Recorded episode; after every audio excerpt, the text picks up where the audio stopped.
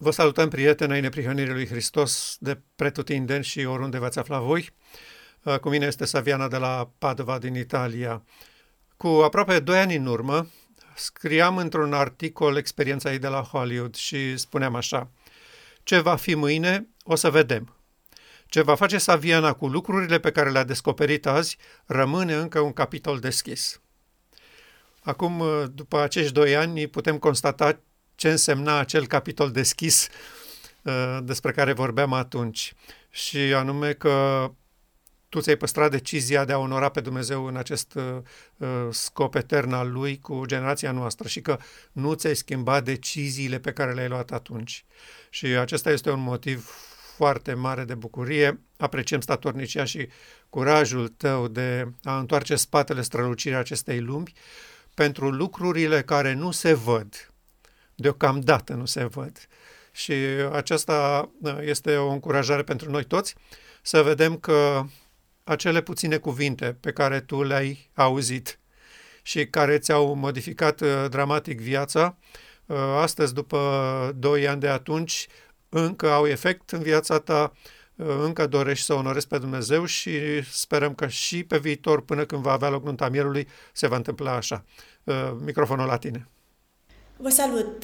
Mă bucur mult să ne auzim și îi salut pe toți iubitorii soliei neprihănirii lui Hristos.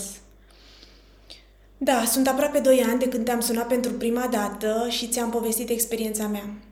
Evenimentele încă nu o luaseră atât de razna pe planeta atunci. Vreau să-ți mulțumesc încă o dată pe această cale pentru încrederea, curajul și riscul pe care ți l-ai asumat publicând experiența mea. În același articol la care te-ai referit, Scriai atunci despre faptul că mai important, uh, mai important decât experiența în sine, ți se pare ceea ce s-a întâmplat cu mine după aceea. Și privind cu ochii de acum, îmi dau seama că minunea minunilor, într-adevăr, a fost apoi, când puțin câte puțin s-a făcut uh, lumină în mintea mea și Domnul m-a ajutat să înțeleg în fiecare zi din ce în ce mai bine solia.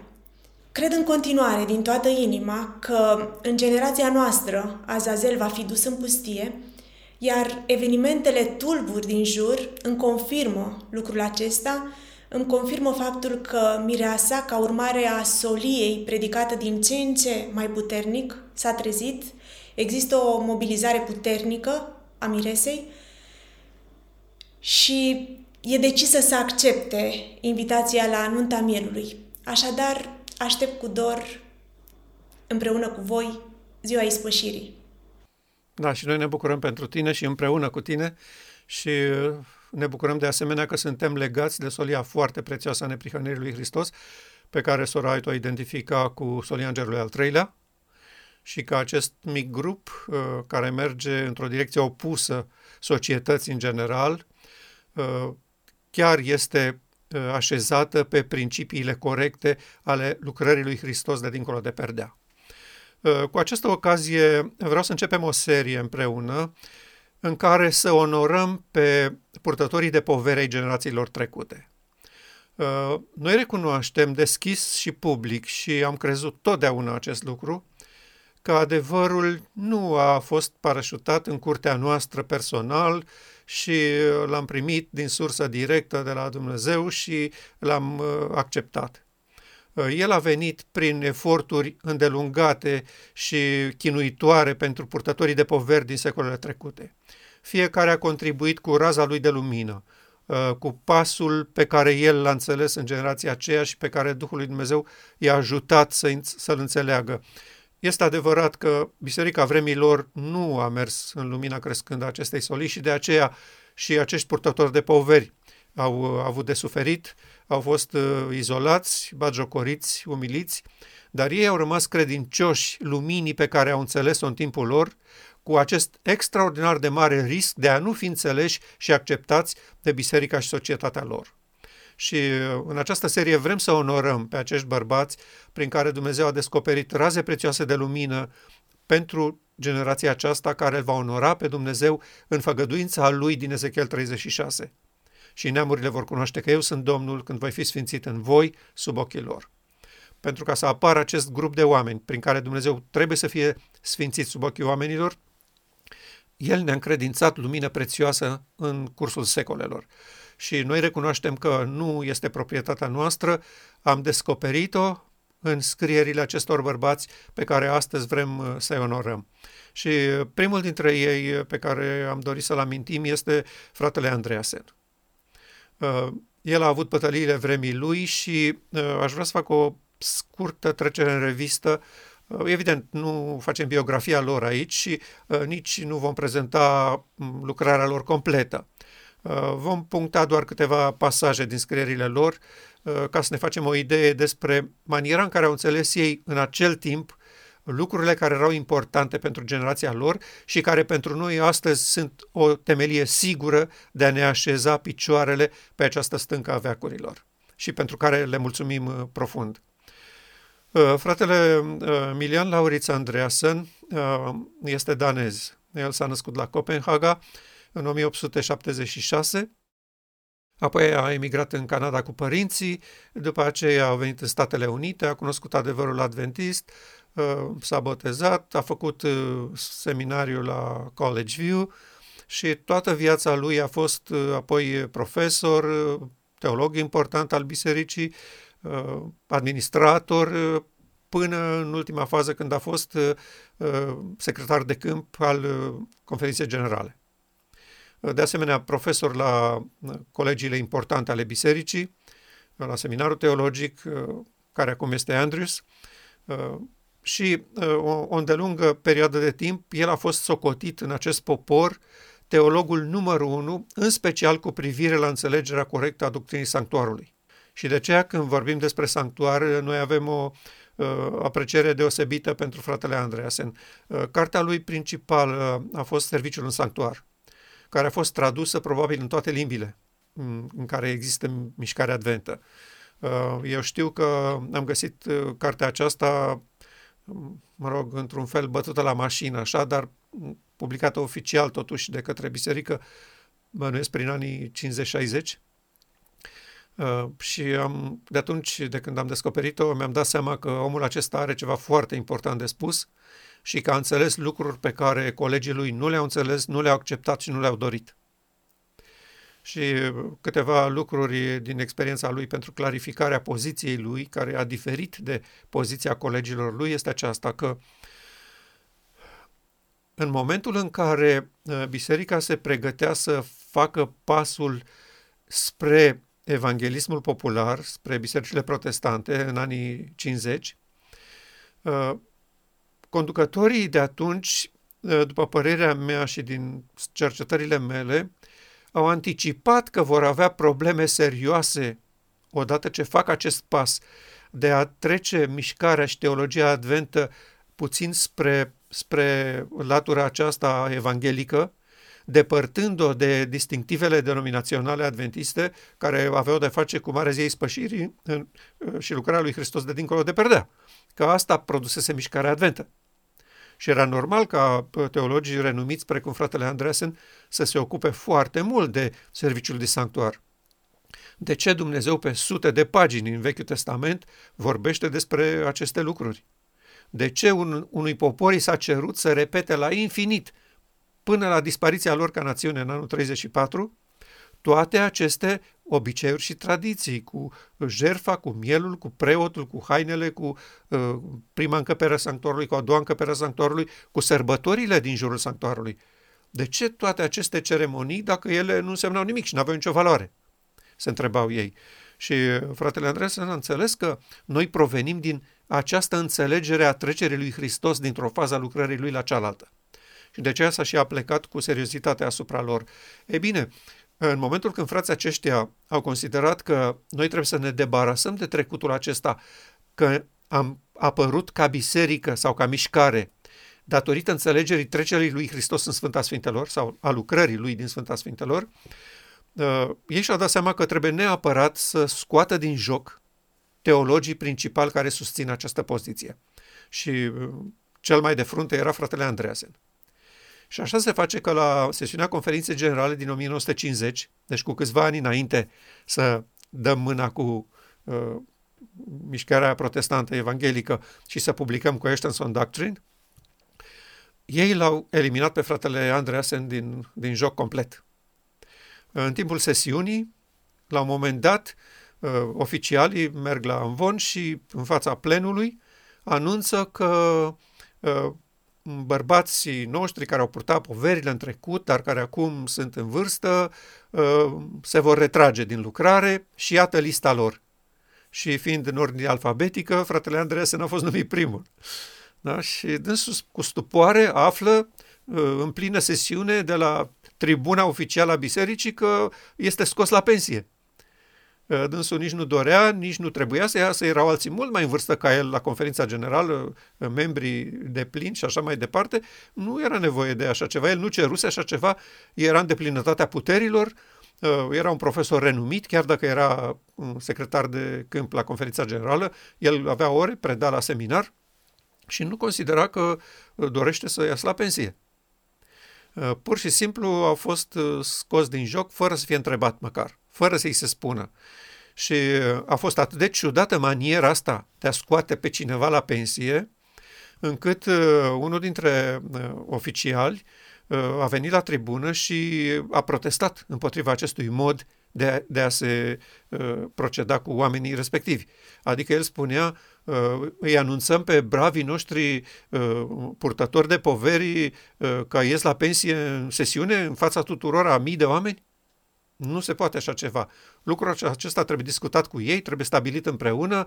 Uh, că, că dorim să anunțăm lucrul ăsta de la tribuna conferinței uh, uh, generale, bun, e frumos să anunțăm că au slujit, că acum au ieșit la pensie, dar nu să-i anunțăm că ies la pensie de la tribuna oficial că nu mai pot face nimic. Și fratele Andresen, pe bună dreptate, a rămas stupefiat, aflând că el este pensionar fără să știe și fără să vrea. Și uh, eu cred că asta a fost motivul.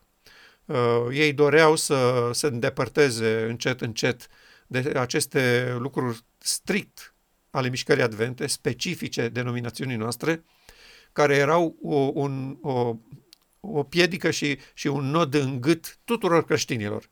Pentru că uh, poziția noastră era o, o acuzare permanentă, că ei nu l-au urmat pe Hristos dincolo de perdea, că n-au înțeles lucrurile care trebuiau descoperit în Sfânta Sfintelor și că ei au fost lăsați în beznă completă, cum zicea viziunea Sorei White. Și de aceea și viziunea tronurilor a fost scoasă din joc.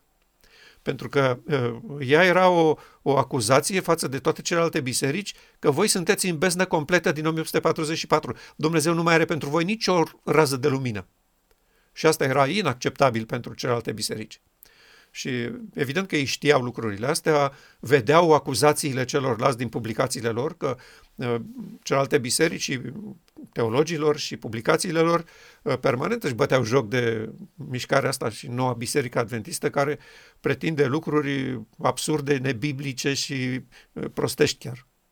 Pentru ei era o mare bătaie de joc asta cu sanctuarul. Și atunci au, au eliminat și bărbații care susțineau aceste lucruri, au eliminat și viziunea lui Ellen White, care spunea că toți cei care nu l-au urmat pe Hristos dincolo de perdea, au rămas în sfânta unde satana s-a dat drept Hristos și sufla asupra lor influența lui nesfântă. Și ei credeau că este tatăl și se rugau lui.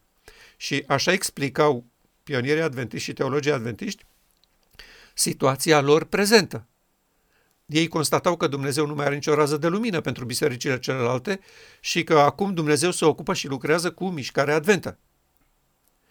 Uh, din păcate, nu au suportat prea mult această acuzație permanentă din jurul lor și în anii 50 au făcut uh, pasul înapoi spre mișcarea evanghelică populară, în care nu mai există niciun fel de acuzații și în care nu se mai susține uh, poziția noastră despre lucrarea lui Hristos din cele două faze, Sfânta Sfânta Sfintelor, sau daily și yearly, cum spune ei în engleză, lucrarea zilnică și lucrarea anuală. Pentru că uh, Sfânta reprezenta uh, lucrarea zilnică, în care păcătosul venea și mărturisa păcatul, era iertat, adică îndreptățirea prin credință și iertare prin credință. Dar păcatele nu erau șterse. Și apoi uh, lucrarea anuală, când păcatele erau îndepărtate de, deasupra poporului și din sanctuar, cele înregistrate în decursul anului, și poporul era astfel eliberat de păcat. Uh, ei uh, nu au dorit să continue să creadă și să predice așa și de așa se explică și înlăturarea fratelui Andreasen. Evident că dânsul a ripostat când a văzut uh, publicarea cărții Questions on Doctrine, prin care noi clarificăm lucrurile uh, ce vrem să spunem cu teologia noastră și așa se explică și reacțiile care au produs schizmele în Biserica Adventistă de după Questions on Doctrine. Uh, o dreaptă ultraconservatoare s-au ridicat vehement împotriva teologiei adventiste și o mare parte dintre ei o contestă în continuare. Sigur, acum este foarte mare fragmentare și nici nu se mai știe cine ce crede și de ce. Dar în timpul fratelui Andreasen, el a fost prima voce care s-a ridicat oficial și public împotriva acestei cărți și acestei poziții. Bun, acestea au fost câteva cuvinte despre experiența fratelui Andreasen. Cu alte ocazii, probabil să discutăm mai detaliat și anumite aspecte specifice ale lucrării lui. Dar acum vreau să citim câteva paragrafe tocmai din respect și în onoarea lucrării lor, uh, ca să înțelegem cum vedeau ei lucrurile în acea perioadă legate de Soliangerul al III-lea, de sanctuar, de lucrarea lui Hristos de dincolo de perdea. Așa că am să te rog să, să citești aceste pasaje. O situație serioasă s-a creat în cer atunci când satana a început să-L acuze pe Dumnezeu. Acuzațiile erau de fapt o cerere de demisie. Mulți îngeri au crezut acuzațiile – ei au trecut de partea acuzatorului. A treia parte dintre îngeri, și trebuie că erau milioane, au dorit o confruntare între Dumnezeu și conducătorul lor, cel mai strălucitor dintre îngeri, Lucifer. Nu a fost orice fel de criză. Ea amenința chiar existența guvernării divine. Cum putea Dumnezeu să acționeze? Singura manieră prin care situația putea fi rezolvată satisfăcător, astfel ca ea să nu se mai repete vreodată, era ca Dumnezeu să supună cazul său procedurii naturale a faptelor și dovezilor. Guvernarea lui Dumnezeu era sau nu era dreaptă? Dumnezeu spunea că este, satana spunea că nu este. Dumnezeu putea să-l nimicească pe satana. Acest lucru nu ar fi dovedit că el are dreptate. Din contră, ar fi fost un argument împotriva sa, nu există altă cale decât ca fiecare parte să prezinte dovezile, să cheme martorii și să aștepte pronunțarea finală pe baza concluziilor acestui caz. Prin urmare, avem aici o instanță de judecată. Guvernarea lui Dumnezeu este în joc. Satana este acuzatorul. Dumnezeu este acuzatul și se află în proces. A fost acuzat de nedreptate, cerând ființelor create să facă ceea ce acestea nu pot, iar apoi le pedepsește pentru că nu fac așa. Legea este punctul central de atac, dar legea fiind doar o transcriere a caracterului lui Dumnezeu, adevăratul subiect al procesului este chiar Dumnezeu și caracterul său. Ca Dumnezeu să-și poată susține afirmația inițială, este necesar ca el să arate că nu a fost arbitrar, că legea nu este aspră și crudă în cerințele ei, că este sfântă, dreaptă și bună, iar oamenii o pot păzi. Este necesar ca Dumnezeu să prezinte cel puțin un om care a păzit legea. În absența acelui om, Dumnezeu pierde, iar satana câștigă. Rezultatul final depinde deci de una sau mai multe persoane care păzesc poruncile lui Dumnezeu. Pe o asemenea dovadă, își sprijină Dumnezeu guvernarea sa. Da, foarte, foarte interesant. Pentru prima oară în lunga perioadă de timp în care au fost dezbateri cu privire la marea controversă și în perioada în care mișcarea Advent a venit cu o lumină adițională față de celelalte biserici cu privire la marea controversă, care a devenit și specifică mișcării noastre, Uh, un brav uh, purtător de poveri recunoaște că în joc este caracterul lui Dumnezeu în această bătălie. Sigur că era legea în sensul acesta uh, scopul său etern, pentru că în cer nu existau porunci în sensul ăsta să nu faci asta, să nu faci asta. Nu aveau nevoie de așa ceva. Legea lui Dumnezeu era scopul său etern, principiul după care el oferă viață făpturilor lui create. Aceasta era uh, legea. Și, dar, sigur, uh, în termenii aceștia ei nu o discutau în acea perioadă.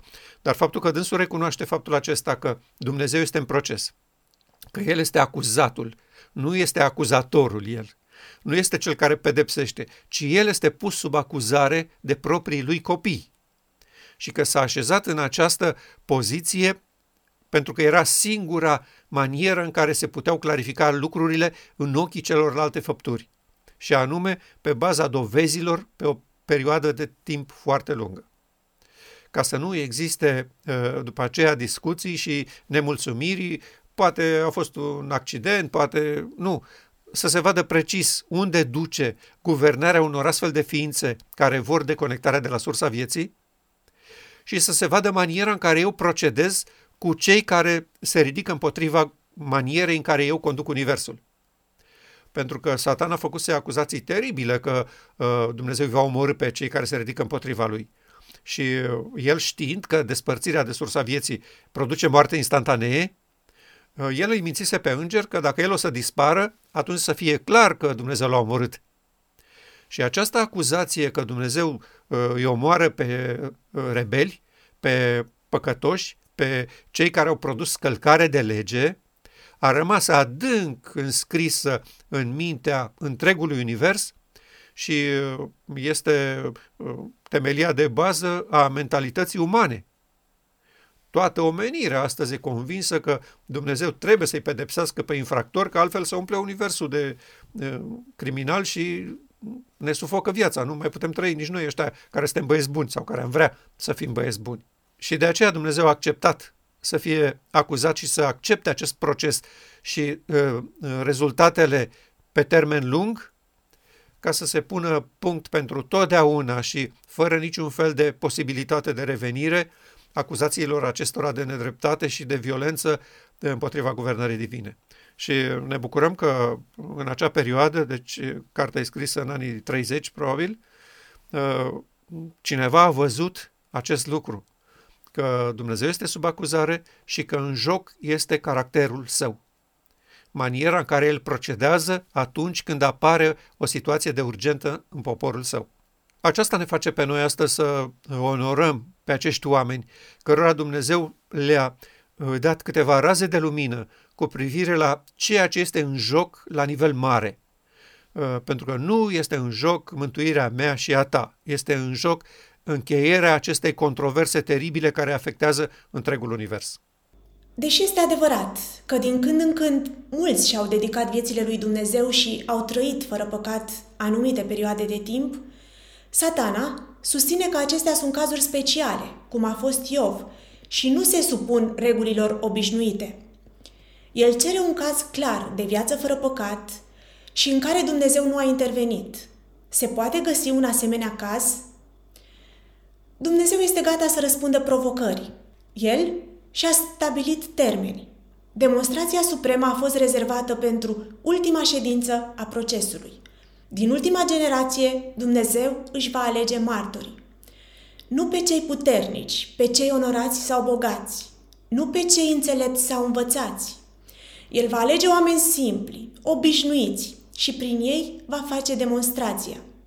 Satana a pretins că cei ce au servit lui Dumnezeu în trecut au făcut-o din interese personale, că Dumnezeu i-a favorizat și că el, satana, nu a avut acces liber la ei.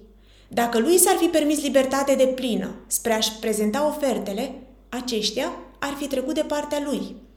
El îl acuză pe Dumnezeu că i-ar fi frică să facă acest lucru. Dă-mi o șansă, spune el, și am să-i aduc alături de mine.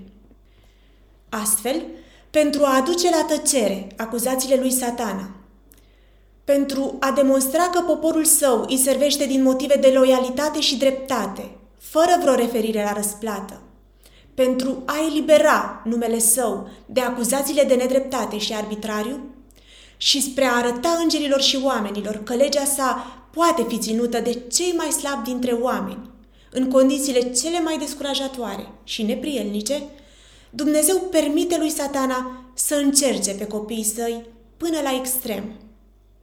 Vor fi amenințați, persecutați, torturați, vor fi puși față în față cu moartea prin decretul de a se închina fiarei și icoanei ei, dar nu vor ceda. Ei sunt dispuși mai degrabă să moară decât să păcătuiască. Dumnezeu retrage Duhul Său de pe pământ. Satana va avea o libertate de acțiune pe care nu a avut-o niciodată până acum. Este adevărat, nu îi se permite să ucidă pe copilul lui Dumnezeu, dar aceasta pare a fi singura îngrădire, iar el folosește fiecare ocazie. Știe implicațiile, acum ori niciodată. Pentru a face demonstrația completă, Dumnezeu mai face un lucru. El se ascunde. Sanctuarul din cer este închis. Sfinții strigă zi și noapte după eliberare, dar el pare să nu audă. Aleșii lui Dumnezeu trec prin Ghetsemani. Ei au o mică pregustare din experiența lui Hristos în cele trei ore pe cruce. După cum se pare, vor trebui să lupte singuri. Ei trebuie să trăiască fără mijlocitor în fața unui Dumnezeu sfânt. Cu toate că Hristos și-a încheiat lucrarea de mijlocire, sfinții sunt încă obiectul iubirii și grijii lui Dumnezeu. Îngeri sfinți veghează asupra lor. Dumnezeu le oferă adăpost, hrană și putere să trăiască în sfințenie. Dar ei sunt încă în lume, ispitiți, amenințați, chinuiți. Vor rezista ei încercării? Pentru ochii omenești, acest lucru pare imposibil. Dacă Dumnezeu ar veni să-i recupereze, o, ce bine ar fi! Ei sunt hotărâți să reziste celui rău. Dacă este nevoie, pot să și moară, dar nu sunt dispuși să păcătuiască. Satana nu are putere și nu a avut niciodată de a-i face să păcătuiască. Îi poate ispiti, îi poate amăgi, îi poate amenința, dar nu îi poate constrânge. Dumnezeu demonstrează prin cei mai slabi dintre slabi că nu există scuză și că nu a existat niciodată pentru a păcătui. Dacă oameni din ultima generație pot rezista cu succes atacurilor lui satana și dacă ei pot face acest lucru în condițiile teribile care există și cu sanctuarul închis, ce motiv a existat vreodată ca oamenii să păcătuiască? În ultima generație, Dumnezeu face demonstrația finală că oamenii pot ține legea lui Dumnezeu și că pot trăi fără păcat. Dumnezeu nu lasă nimic nefăcut pentru ca demonstrația să fie de plină. Singura limitare pusă lui satana este să nu ucidă pe sfinții lui Dumnezeu. Poate să-i ispitească, să-i amăgească, să-i amenințe, iar el face tot ce poate. Dar este înfrânt. Nu îi poate face să păcătuiască. Ei câștigă bătălia, iar Dumnezeu își pune sigiliul asupra lor. Probabil cea mai bună descriere a bătăliei de la finalul luptei, când Dumnezeu va ieși în fața omenirii cu acest grup de oameni prin care va fi onorat. Și uh, noi constatăm uh, întreaga teologie creștină neagă cu vehemență această necesitate ca Dumnezeu să facă o astfel de demonstrație. Ei toți, împreună cu teologii adventiști, consideră că omul este mântuit prin credință, prin sângele lui Hristos și că nu este nevoie de niciun fel de trăire specială sau demonstrație specială pe planeta Pământ sau vreo demonstrație în viața cuiva. Sigur, recunosc și ei că este de dorit să fii moral și să ai caracter și să te porți frumos, dar nu cred că are vreo legătură cu mântuirea. Ei consideră că mântuirea este o operațiune a lui Dumnezeu făcută prin sângele lui Hristos pe cruce, i-a mântuit pe toți și, prin urmare, toți cei care acceptă și uh, primesc acest dar extraordinar al mântuirii vor fi în cer cu Dumnezeu. Nu e nevoie de niciun fel de demonstrație sau de niciun fel de dovadă sau de, de trăire sau de uh, condiție. Și uh, asta a dus la teologia populară a vremii noastre, când uh, neprihănirea prin credință este văzută în acest aspect. Că odată ce îl crezi pe Hristos și că îl accepti în inima ta, uh, ai fost spălat de sângele său la cruce, nu mai urmează nimic. Acum așteptăm doar să vină Domnul. Nu știm de ce tot amână de 2000 de ani, dar știe El mai bine și noi avem încredere în El. Asta este înțelegerea acestor lucruri. Și acest uh, uh purtător de poveri și teolog adventist a avut posibilitatea să pătrundă dincolo de perdeaua aceasta de fum, povăduită și proiectată de Azazel, ca să spun așa, și a văzut frumusețea acestei demonstrații tocmai în uh, cartea lui uh, uh, de renume, uh, Serviciul în Sanctuar. El, înțelegând lucrarea lui Hristos de dincolo de perdea, a putut să vadă, să înțeleagă și să tragă concluziile acestea. Că Dumnezeu, în ultima mare bătălie, pe care el o și identifică ca fiind mare zei spășirii, produce un popor, din, așa cum spunea dânsul, din cei mai slabi dintre slabi, nu dintre oameni bogați, nu dintre oameni cu nume și uh, se potrivește perfect cu uh, invitația împăratului uh, pentru uh, poștașii lui. Mergeți la drumuri și la garduri și adunați pe toți cei pe care îi găsiți, ciungi, șchiopi, orbi, chemați că vreau să fac nunta. Și aceștia vor răspunde. Uh, el încă de atunci a înțeles uh, lucrurile astea și le-a văzut uh, așa cum trebuie. Ori noi astăzi evităm cu încăpățânare această realitate și teologii o contestă masiv. Când spun noi, mă refer la poporul Advent, mă refer la noi personal. Noi îmbrățișăm această viziune a fratelui Andreasen și o apreciem și ne bucurăm pentru ea. Dar teologia adventistă o neagă vehement. Ei nu consideră că există un eveniment major în viața poporului lui Dumnezeu numit Marea Zei Spășirii Finale. Și de aceea nici nu o propovăduiesc și mai mult își împiedică pe oamenii care uh, o vorbesc, o cred, o apreciază și o publică uh, să facă ceva sau să vorbească bisericii în direcția aceasta. Uh, ne bucurăm de, de aceste raze de lumină prețioase ale fratele Andreasen și apreciem că Dumnezeu a avut bunăvoința și, și dragostea să-i dea lumină și tărie să scrie aceste lucruri în cea mai teribilă perioadă uh, a vieții lui, când uh, toate oficialitățile bisericii strigau că este eronat, că este greșit, că nu face bine, că produce ceartă în biserică, că produce dezbinare în biserică. Uh, au ajuns până acolo încât i-au și retras uh, autorizația pastorală. Pentru că el, chiar dacă a fost scos la pensie, autorizația rămânea și el primea pensie pentru munca lui. Și evident că mai putea predica în biserici, uh, dar când au văzut că este atât de hotărât împotriva planului lor de a prezenta bisericii și lumii o altă față a mișcării advente, i-au retras autorizația. Uh, i-au, uh, i-au refăcut-o după moarte, după ce, după ce fratele Andreasen a murit. Da, uh, apreciem și recunoaștem că acest frate a fost în mod deosebit inspirat de Dumnezeu să puncteze aceste lucruri legate de Marea Zei Spășirii și de sistemul ceremonial care este o oglindă a realităților care se întâmplă pe planeta Pământ și în sanctuarul ceresc. Noi trăim exact acest moment când lucrurile pe care el le prezenta ca fiind în viitor se apropie vertiginos uh, într-un prezent absolut formidabil și uimitor pentru o generație în viață. Și avertizarea Soreai din 1887 este mai actuală ca oricând și chiar la picioarele noastre. Curând, nimeni nu știe cât de curând, judecata va trece la cei vii. Uh, să citim și un ultim pasaj din, uh, din fratele Andreasen, prin ultima generație, Dumnezeu este justificat. Prin ei, El îl înfrânge pe satana și câștigă procesul. Ei formează o parte vitală în planul lui Dumnezeu. Ei trec prin crize teribile. Se luptă cu puteri nevăzute din locuri cerești.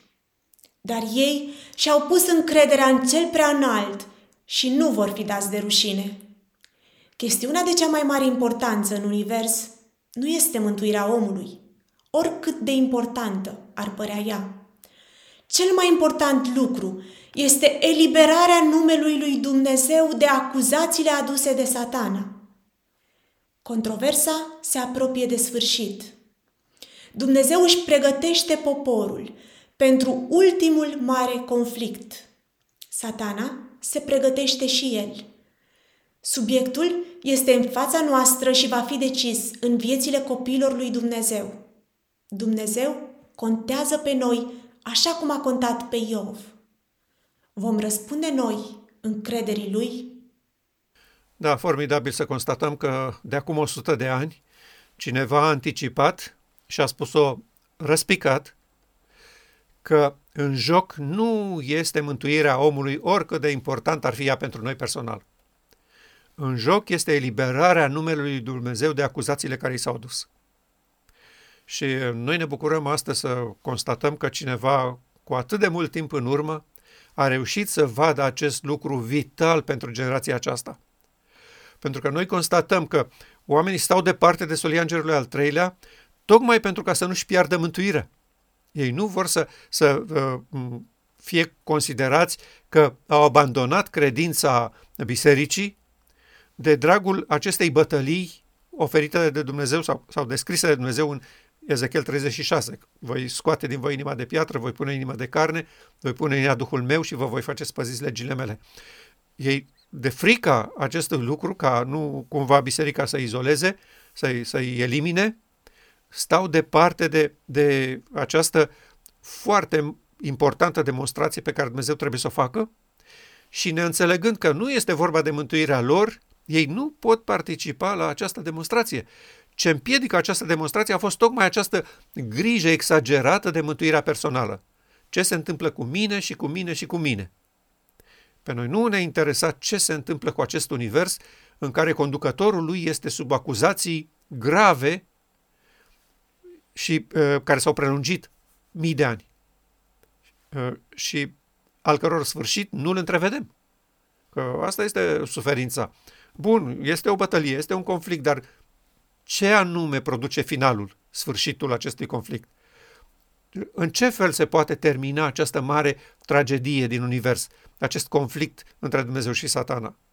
Și uh, excepțională uh, pătrundere a fratelui Andreasen aici. Chestiunea nu este mântuirea dumneavoastră, stimați membri ai bisericii. Chestiunea importantă este încheierea marii controverse cu un verdict în favoarea dreptății și adevărului și neprihănirii. Aici este bătălia. Iar această demonstrație care încheie marea controversă nu se poate face fără ajutorul vostru. Pentru că Hristos este începătorul unei noi rase umane, oameni părtași natură divină. El nu poate să prezinte altceva decât neamul lui, rasa lui, familia lui în fața omenirii, pentru că nu are niciun impact. Lumea zice, da, și noi suntem la fel, ei sunt la fel, care e diferența între noi? De ce, de, de ce e diferit cu voi? De ce pretindeți voi că sunteți poporul lui Dumnezeu? Ce anume vă face să fiți poporul lui Dumnezeu? Declarația verbală, noi păzim legea? Și, și noi declarăm verbal că o păzim. Dar în realitate nu o păzim. Asta este chestiunea. Toți suntem sub legea păcatului și a morții, spune omenirea. Și uh, de aceea uh, eu înțeleg și uh, supărarea și tulburarea foarte multor foști adventiști care acum sunt agnostici sau atei. Genul ăsta de credință religioasă nu are logică, nu are sens, nu folosește la nimic. Poți să o întreții cât vrei tu, nu te duce nicăieri. Timpul trece, lucrurile devin mai rele decât le știm noi în trecut și nu avem nicio speranță că există vreo îmbunătățire sau că există vreo făgăduință a lui Dumnezeu, a, pentru că voi declarați cu gura că păziți legea, atunci eu vă consider poporul meu. Nu, inspirația ne-a spus foarte clar și cât se poate de concis. Când caracterul lui Hristos va fi în mod desăvârșit reprodus în poporul său, ce înseamnă caracterul lui Hristos în mod desăvârșit reprodus? Tatăl care locuiește în mine și mă face să păzesc legea în literă și spirit. Întoarcerea la legea Duhului de viață. Atunci va veni Hristos spre a-i pretinde ca fiind ai săi. Dacă Hristos n-a venit, asta înseamnă că poporul său nu a ajuns la acest standard al plinătății lui Hristos. De aceea suntem aici. Și mulțumim Domnului că un uh, frate uh, cu 100 de ani în urmă a înțeles acest lucru și apoi și alții după el uh, au înțeles acest lucru și au dedicat viața acestei clarificări Uh, cum este fratele Graham Maxwell. Uh, de la fratele Andreea se a auzit prima oară că în joc nu este mântuirea noastră, Și dânsul a făcut un studiu aprofundat asupra uh, tuturor cărților, celor 66 cărți ale Bibliei și a constatat lucrul acesta. Că în joc nu este mântuirea omului, oricât de importantă ni s-ar părea nouă. În joc este onoarea lui Dumnezeu și caracterul său. Aceasta este bătălia care se desfășoară acum în univers. Și noi uh, mulțumim acestor frați și ne dorim să-i onorăm acum și să le arătăm respectul nostru prin aceste uh, luări de poziție. Apreciem cea, lumina pe care Dumnezeu le-a descoperit-o. E adevărat, ea a crescut, s-a dezvoltat în timpul nostru, dar fără aceste temelii pe care Domnul le-a pus prin ei, cu eforturi, cu transpirație și cu dureri, noi astăzi am fi fost departe de poziția aceasta despre mare zi a ispășirii și lucrarea pe care Dumnezeu urmărește să o facă în și cu poporul său.